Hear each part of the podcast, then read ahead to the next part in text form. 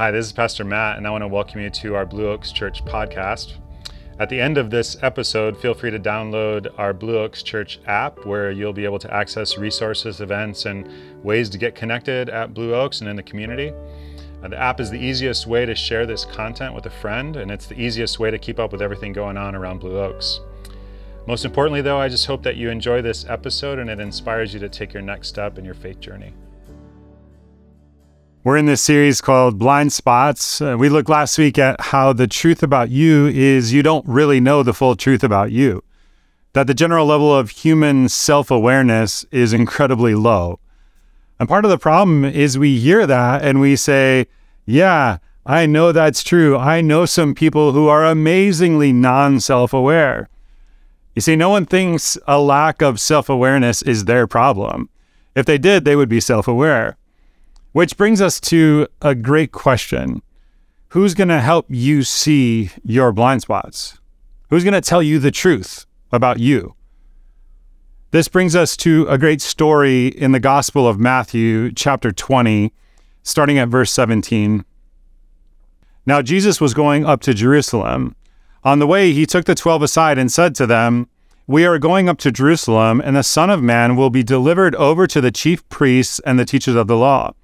They will condemn him to death and will hand him over to the Gentiles to be mocked and flogged and crucified. On the third day, he will be raised to life. Then the mother of Zebedee's sons came to Jesus with her sons and, kneeling down, asked a favor of him. What is it you want? he asked. She said, Grant that one of these two sons of mine may sit on your right and the other on your left in your kingdom. Now, this is an amazing moment. Uh, Jesus tells his disciples he's on his way to die. Matthew says, Then the mother of Zebedee's sons came. In other words, immediately after Jesus says he has to be betrayed, condemned, mocked, flogged, and crucified, she says, Before that happens, can I get in a quick favor? Jesus, would you do me a solid? You know my boys here, Jimmy and Johnny, before you're humiliated and martyred in the ultimate act of self emptying, so- sacrificial love, could I get my boys a promotion? Like, could I get them an upgrade? I know you have 12 disciples and all, but could you make sure my boys are disciple number one and disciple number two? Now, this is repeated in the Gospels like numerous times. Jesus talks about this need to uh, humble himself, to suffer, and then the disciples respond by arguing about who's the greatest. This happens actually three times in the Gospel of Matthew and three times in the Gospel of Mark. Here, mom is talking to Jesus, and the boys are standing right there. You notice the collusion of this little group, and we'll talk more about collusion in groups in a moment. The boys don't have to ask Jesus themselves because mom is going to do that for them. They could just stand there and look sheepish and, and modest as if, of course, they wish this wasn't happening, but they just want to make sure mom is happy. Mom can convince herself this is purely an act of altruism, of motherly love. She's not asking anything for herself. She's selflessly seeking the well being of her sons. Like she has a bumper sticker she's just waiting to put on her car. My sons are honored students at Jesus's discipleship school. You know, in the ancient world, parents would sometimes gratify their own egos through the accomplishments of their children. Isn't that a weird culture? I mean, can you even imagine a world in which parents would try to do that kind of thing? Uh, Mrs. Zebedee here is one of the first helicopter parents, like swooping in to make sure her boys outshine other boys. Just a word about this it's possible to be a parent and to be sucking the life out of your kids by gaining status through their achievements and to deceive yourself to make yourself think it's just about love and wanting them to do well. You can design a family system where the kids feel this pressure, where the kids bear this weight. But the reality that all parents have egos and that a parent's ego can get fed by their kids' achievements never gets named. It never gets acknowledged. and the kids are actually taught self deception. That's what's going on here. It's so interesting. It's so human. She kneels before Jesus. Like, this is a posture of humility and surrender. In other words, it's possible to deceive yourself so that in an act of incredible entitlement and arrogance and grandiosity, that everyone else could recognize you actually think you're being uh, humble or you're coming across as humble. Like that's what's going on here. Now, just as an exercise in imagination, imagine for a moment that Mrs. Zebedee is in a small group at her church. She goes to her group later that week and they ask her, What did you do this week, Mrs. Z? Well, I went down to where Jesus was teaching. He was saying something about going to Jerusalem, and I didn't pay much attention to that because I had a lot on my mind. I actually got down on my knees and asked him if my sons could sit on his right and his left, if they could be disciple number one and disciple number two. How do you think the other members of the small group at her church responded? I'll tell you how they responded. They said things like this Mrs. Z, uh, you didn't ask for anything for yourself? Nope, just my boys. I mean, you are a great mom. I hope your boys realize how lucky they are. Uh, did Jesus say yes to you? I mean, he must have said yes to you, right? Jesus had to love a mother who loves her boys like that.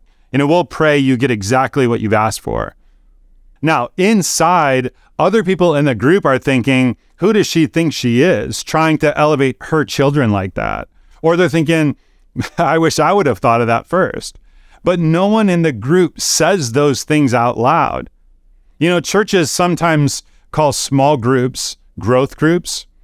But if we uh, collude with each other, if we connive with each other to help each other uh, fail to understand the truth about ourselves, they actually can turn into growth prevention groups.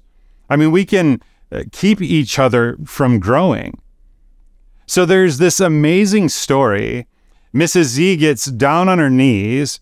In her heart, she's all worked up about what a humble thing she's doing, how she's humbling herself by kneeling to worship. Uh, she makes the ask Can my boys be number one and number two? Uh, they all look at Jesus. It's an amazing moment. Now, the main thing for you to know about Jesus is Jesus, who loved children, who uh, went looking for lost sheep, never liked hurting anyone's feelings. So, in good Jesus style, he says, Well, you know, that's a noble request. I can't make any promises, but I hate to disappoint people. So, I'll check with my father and see what I can do. That's what he said, right? Not exactly. You don't know what you're asking, Jesus said to them. That phrase to them is significant. He's calling them on their collusion here. In the text, it's, it's quite clear that Mrs. Z intends this to be a conversation only between Jesus and her. Uh, that maintains the pretext that she's in it only for the boys, and the boys are there only for her sake. You know, little systems, little groups, little families go this way. A writer by the name of R.D. Laing said family systems that protect self deception and brokenness always have three rules. Rule number one don't. Just don't. In this case, don't betray the family by failing to achieve high status. Rule number 1A is this rule number one does not exist. rule number 1B is do not discuss the existence or non existence of rules 1, 1, 1A, or 1B. Because as long as they don't talk about it, it can't be going on. Jesus is always breaking these rules, he's always talking about it. Ironically, religion is associated with rules and Jesus with religion, but he gets in way more trouble for breaking rules than he does for making them.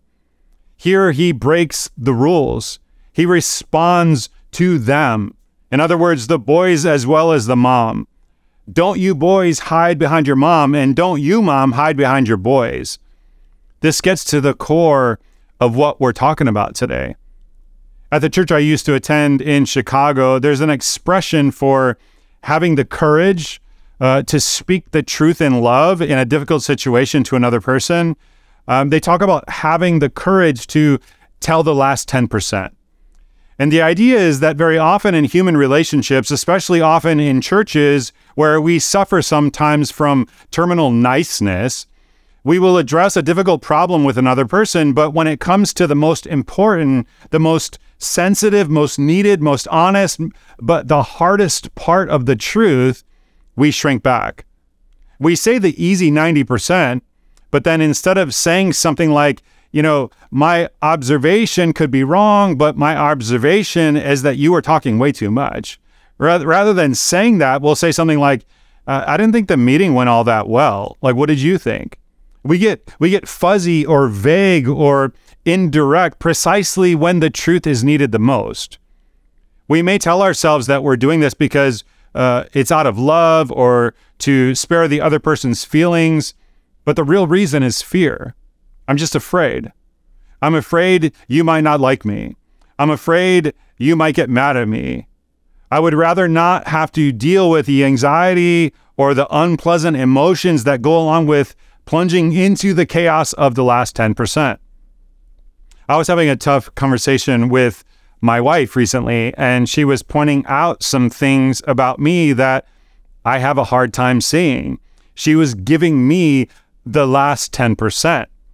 Now, honestly, in that moment, even though I'm in the middle of a teaching series on blind spots, I realized I didn't want to hear the truth about me because the truth about me is I need to change in ways that I don't want to change. But the truth about me is I will never know what the truth about me is if I don't have some people close to me who love me enough and have the courage to tell me the last 10%. This is the core to what it means to be the church. This is why Paul wrote to the church at Ephesus instead, speaking the truth in love, we will grow to become, in every respect, the mature body of Him who is the head, that is Christ. You know, most of us have mirrors in our bathrooms uh, because when we wake up in the morning, we want to know the truth about what our physical appearance looks like. Well, in the same way, we need to have other people in our lives because other people are the most important mirror God will ever give you. And all the time, like you and I are sending off little signals by how we listen, by our body language, by how we respond. We're saying, like, am I open to the last 10% or am I close to it? And I'll guarantee you, if you are close to it, you will send that message to other people and they will stop telling you. They'll pull away. And then we will never, ever know the truth about ourselves. And we will never, in every respect, grow to become mature, the, the mature body of Christ. Well, Jesus speaks the truth in love. Jesus tells the last 10%. And we want to be a last 10% church. You don't know what you're asking, Jesus said to them. Can you drink the cup I'm going to drink? We can, they answered. Now, Jesus is looking for any kind of glimmer of self awareness in James and John here. So he starts by saying to them, You don't know. Like, you, you don't know what you don't know. You don't know about the cup the cup in the Bible is very often an image for human destiny, particularly as it relates to the judgment of God that's coming to earth because of sin. Uh, Jesus is going to have to take that on. And so he says to them, Can you drink the cup I'm about to drink? Now, before you respond, let me give you a little clue about the correct answer. Here are three really important words. You don't know. Like, you don't know about the cup. You don't know about my fate. You don't know about the cost. You don't know yourself. You don't know what motivates you. You don't know what's in your heart. You don't know what you're capable of. You don't know what God is up to. Like, you're generally clueless. You don't know. This is a big hint before you respond. You don't know. Now, can you drink the cup? Heck yes. Like it's easy. Like piece of cake, no problem. Jesus said to them, You will indeed drink from my cup, but to sit at my right or left is not for me to grant. Like, even here, there's this uh, very humble, like self limiting dynamic to Jesus. It's not for me to give. This place belongs to those for whom they have been prepared by my Father. And so that's the scene with Jesus and Mrs. Z and her two boys. And we'll talk about what happened with the rest of the disciples in just a moment. So, have you ever spent time in a gym? You know, do I look like I've spent time in a gym? I don't answer that question.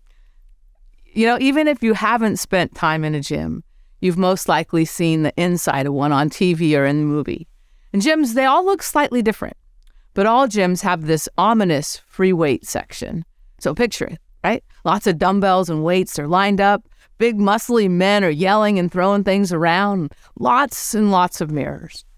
And these sections of the gym are created so that you can not only lift weights, but you can also stare at yourself while you're while you're lifting, right? You can see and track your progress in each rep that you do of the weights with the weights. And we know that gyms, you know, they more or less say shut down during COVID and people took their favorite equipment into their homes. So we saw this pop-up of mirror video gym sets.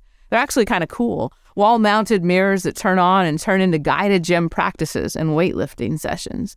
You know, and these pieces of technology are not only interesting, they also help you track your performance and form.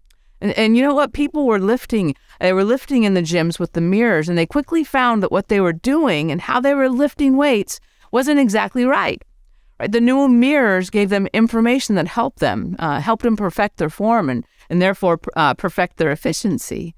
And the first mirror was merely uh, was showing them a reflection of something. And the second mirror was reflecting and revealing who they were and what they could be doing better. And sometimes Sometimes we need a mirror like that in our faith lives. See, we've been using these old mirrors. We see our lives, but because the mirrors don't reveal everything, we don't actually see our blind spots. Mrs. Z is living in this truth, right? She sees herself as a perfect mom, as a caring and loving community member, but her mirror is flawed. And because her mirror is flawed, she missteps. The great news for us is that Jesus offers us something new. He offers us that sweet, that, that mirror that helps us work on our weightlifting form. His mirror offers, offers a true reflection of who we are, right? Blind spots and all. So let's rejoin Matt and see how Jesus and others reveal truth about blind spots. All right, so what happened with the rest of the disciples? Well, the short answer is they find out about what Mrs. Z and her boys are asking Jesus. Uh, we don't know how. Wouldn't you love to know how they found out about it?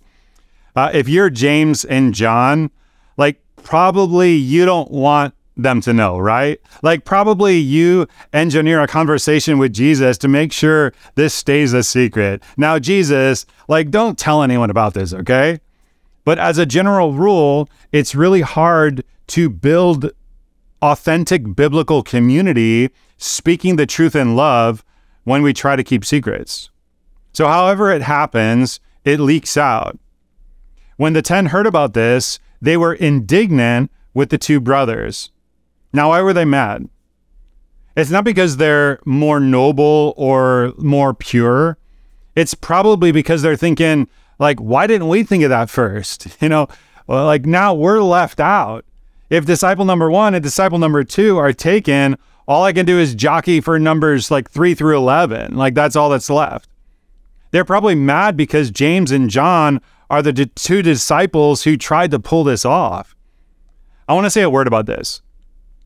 The dynamics in that little community of disciples are really instructive and really important for us to know about.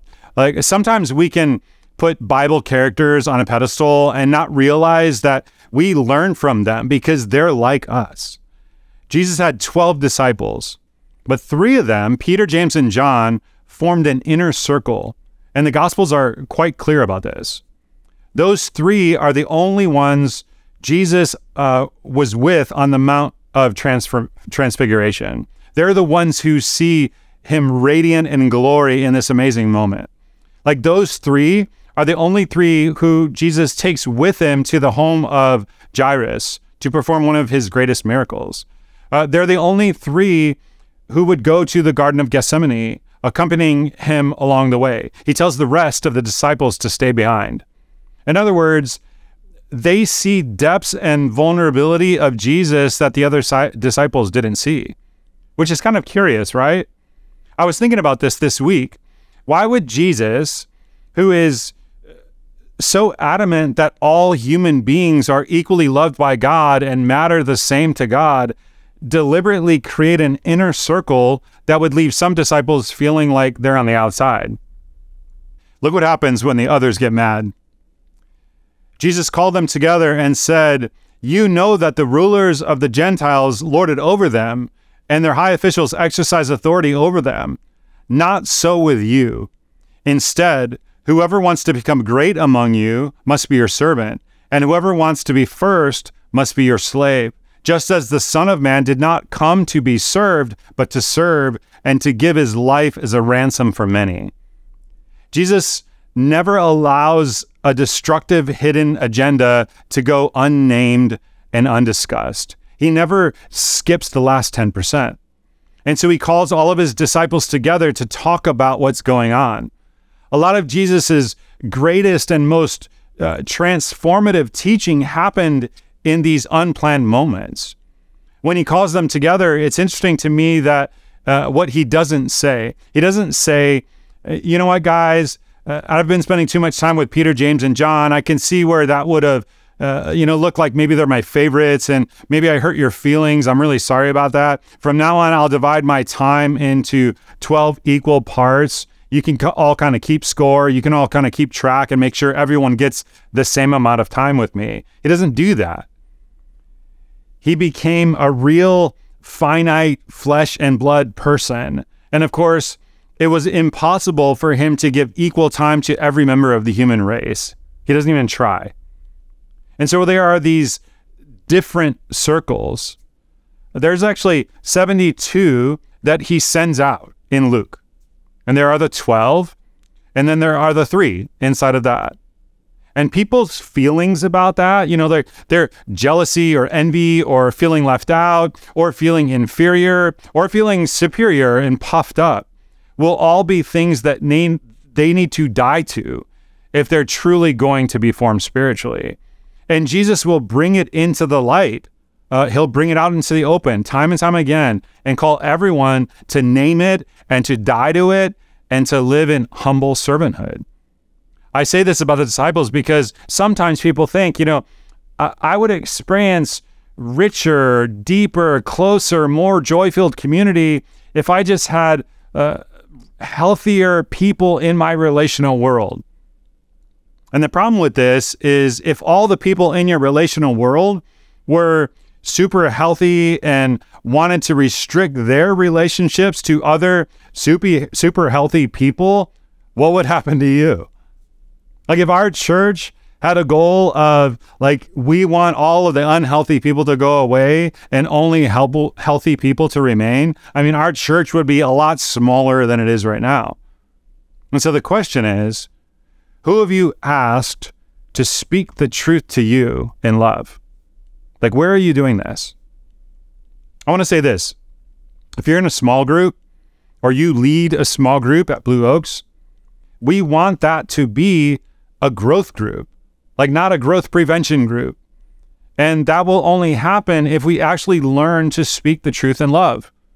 If you're a small group leader, you don't start to make that happen by telling other people in your small group the last 10% about them. It happens when you say, as the leader, I'm open to that. Well, this is going on with the disciples.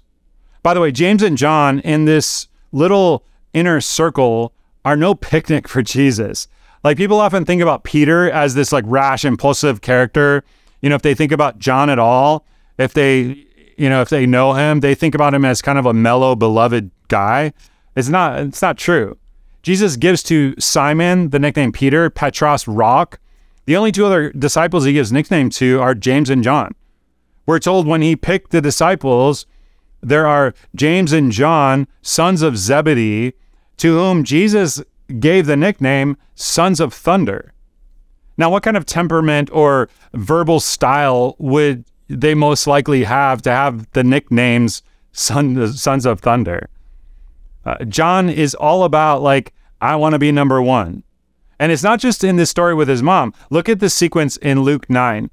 An argument started among the disciples as to which of them would be the greatest. They had this problem all the time.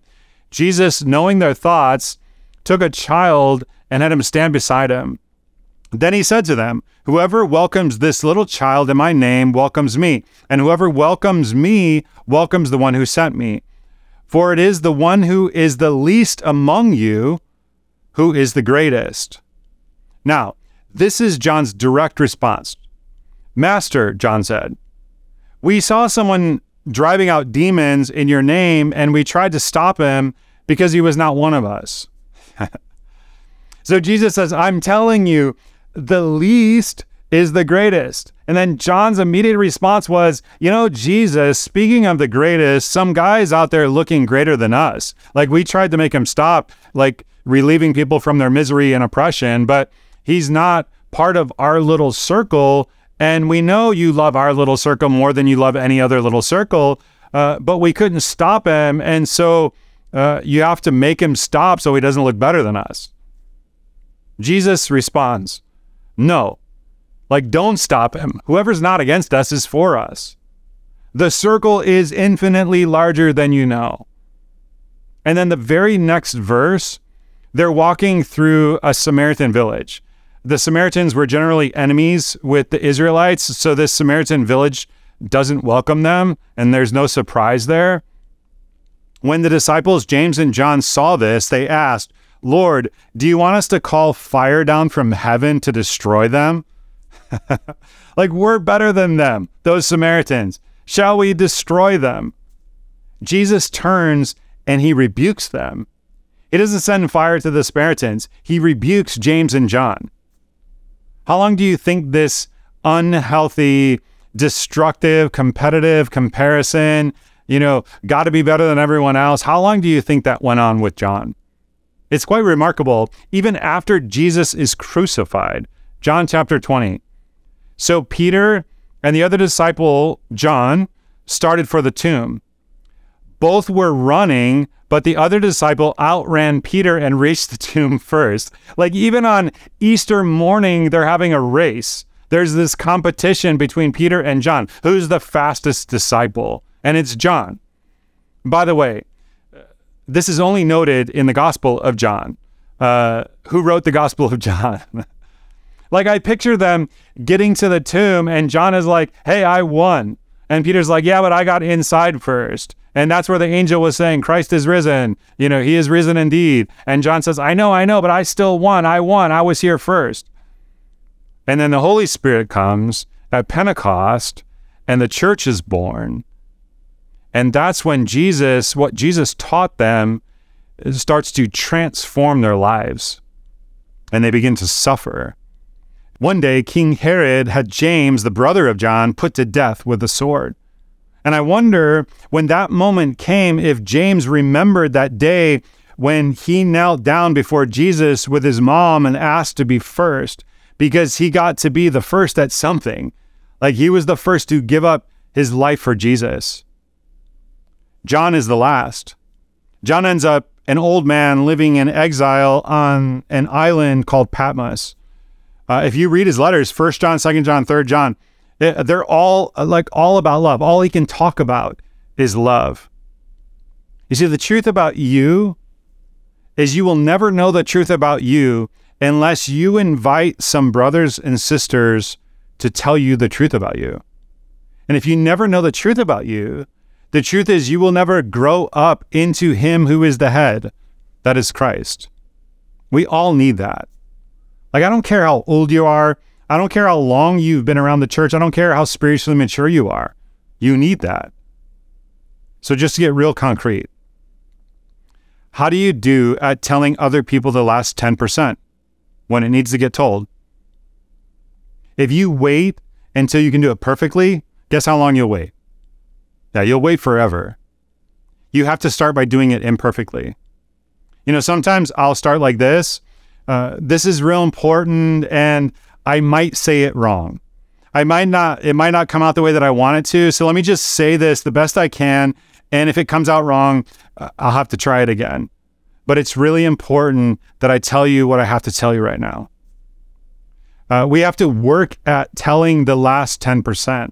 And for most of us, it's going to take courage and a willingness to do it wrong and get better at it. And we do this because we love.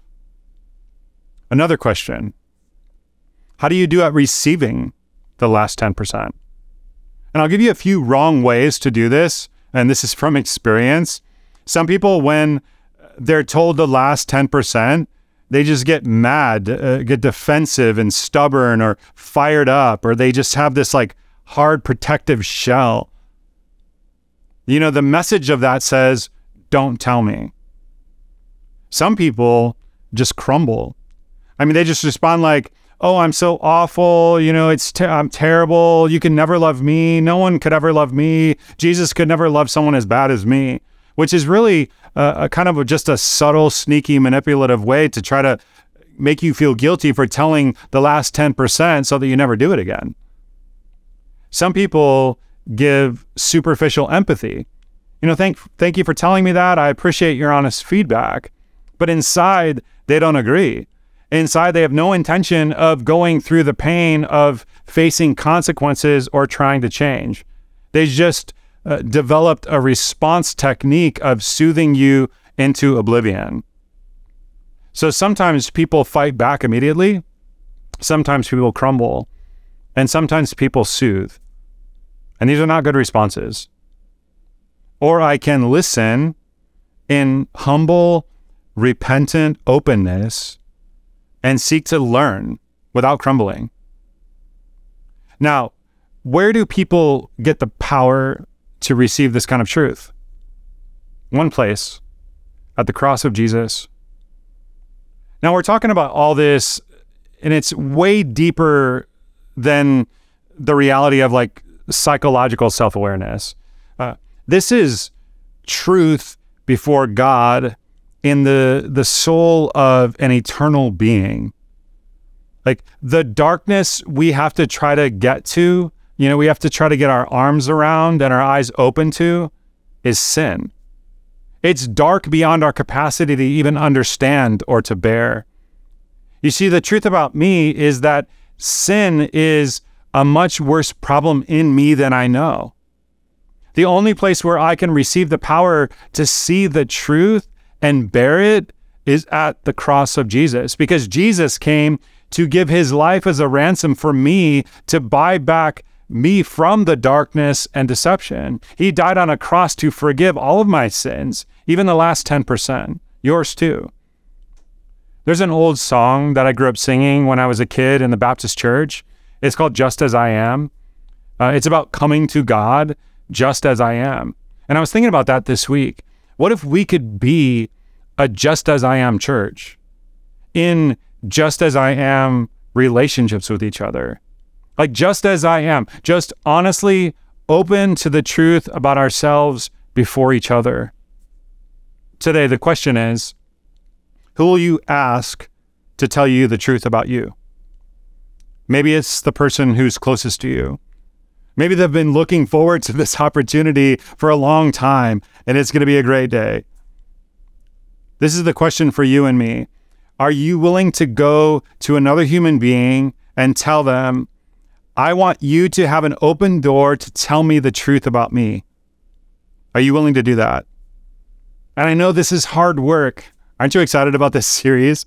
I know it's hard. Now, this is between you and God. Talk to God about this. It's about learning, and we'll make mistakes and we'll get messy. I mean, the disciples were so messy. The early church was so messy. They didn't get it right. Their raw humanity and pride and arrogance and uh, entitlement bled out all over the place. I mean, it leaked all over the place, but they were at least real about it so Jesus could get at it. When we can get at it, when we get real with Him, man, like that's when transformation happens. That's when life change happens. And we want to be that kind of place. Not the kind of place where we all look like we have it all together and everyone looks healthy and mature, but we get to just be honest and say, I'm a mess. Like, I would love to be disciple number one. God, would you help me? The truth about us is we need the truth about us. Would you do me a favor and just bow your head and close your eyes if you can? I want to ask you to take a moment right now, as best as you can, just tell God, declare to God, decide right now, God, with your help, I want to be open to the truth about me. You know, the Bible is full of these statements where people ask God for this. You know, search me, O God, and know my heart. Test me, know my anxious thoughts. See if there is any offensive way in me. All right, let me pray for you. God, I pray that you would help us to find someone who can be this uh, indispensable mirror for us that will show us the truth about us. And when we receive that from them, God, I pray that we would do it in a way that is just open and honest and repentant and and uh, receptive. God, help us to um, to learn and to understand our lives and to see those blind spots the way that you see them. There's probably some areas of our lives where you really want us to be transformed. You want us to change. So help us to see that clearly the way that you see it. And God, would you help us to do the work that it's going to take to change those areas of our lives? And that's going to make us more uh, the people that you want us to be. We're going to live better lives. We're going to have more joy and more fulfillment and more meaning and purpose in this life as a result, God. Help us to get to that place. And I ask it in Jesus' name. Amen.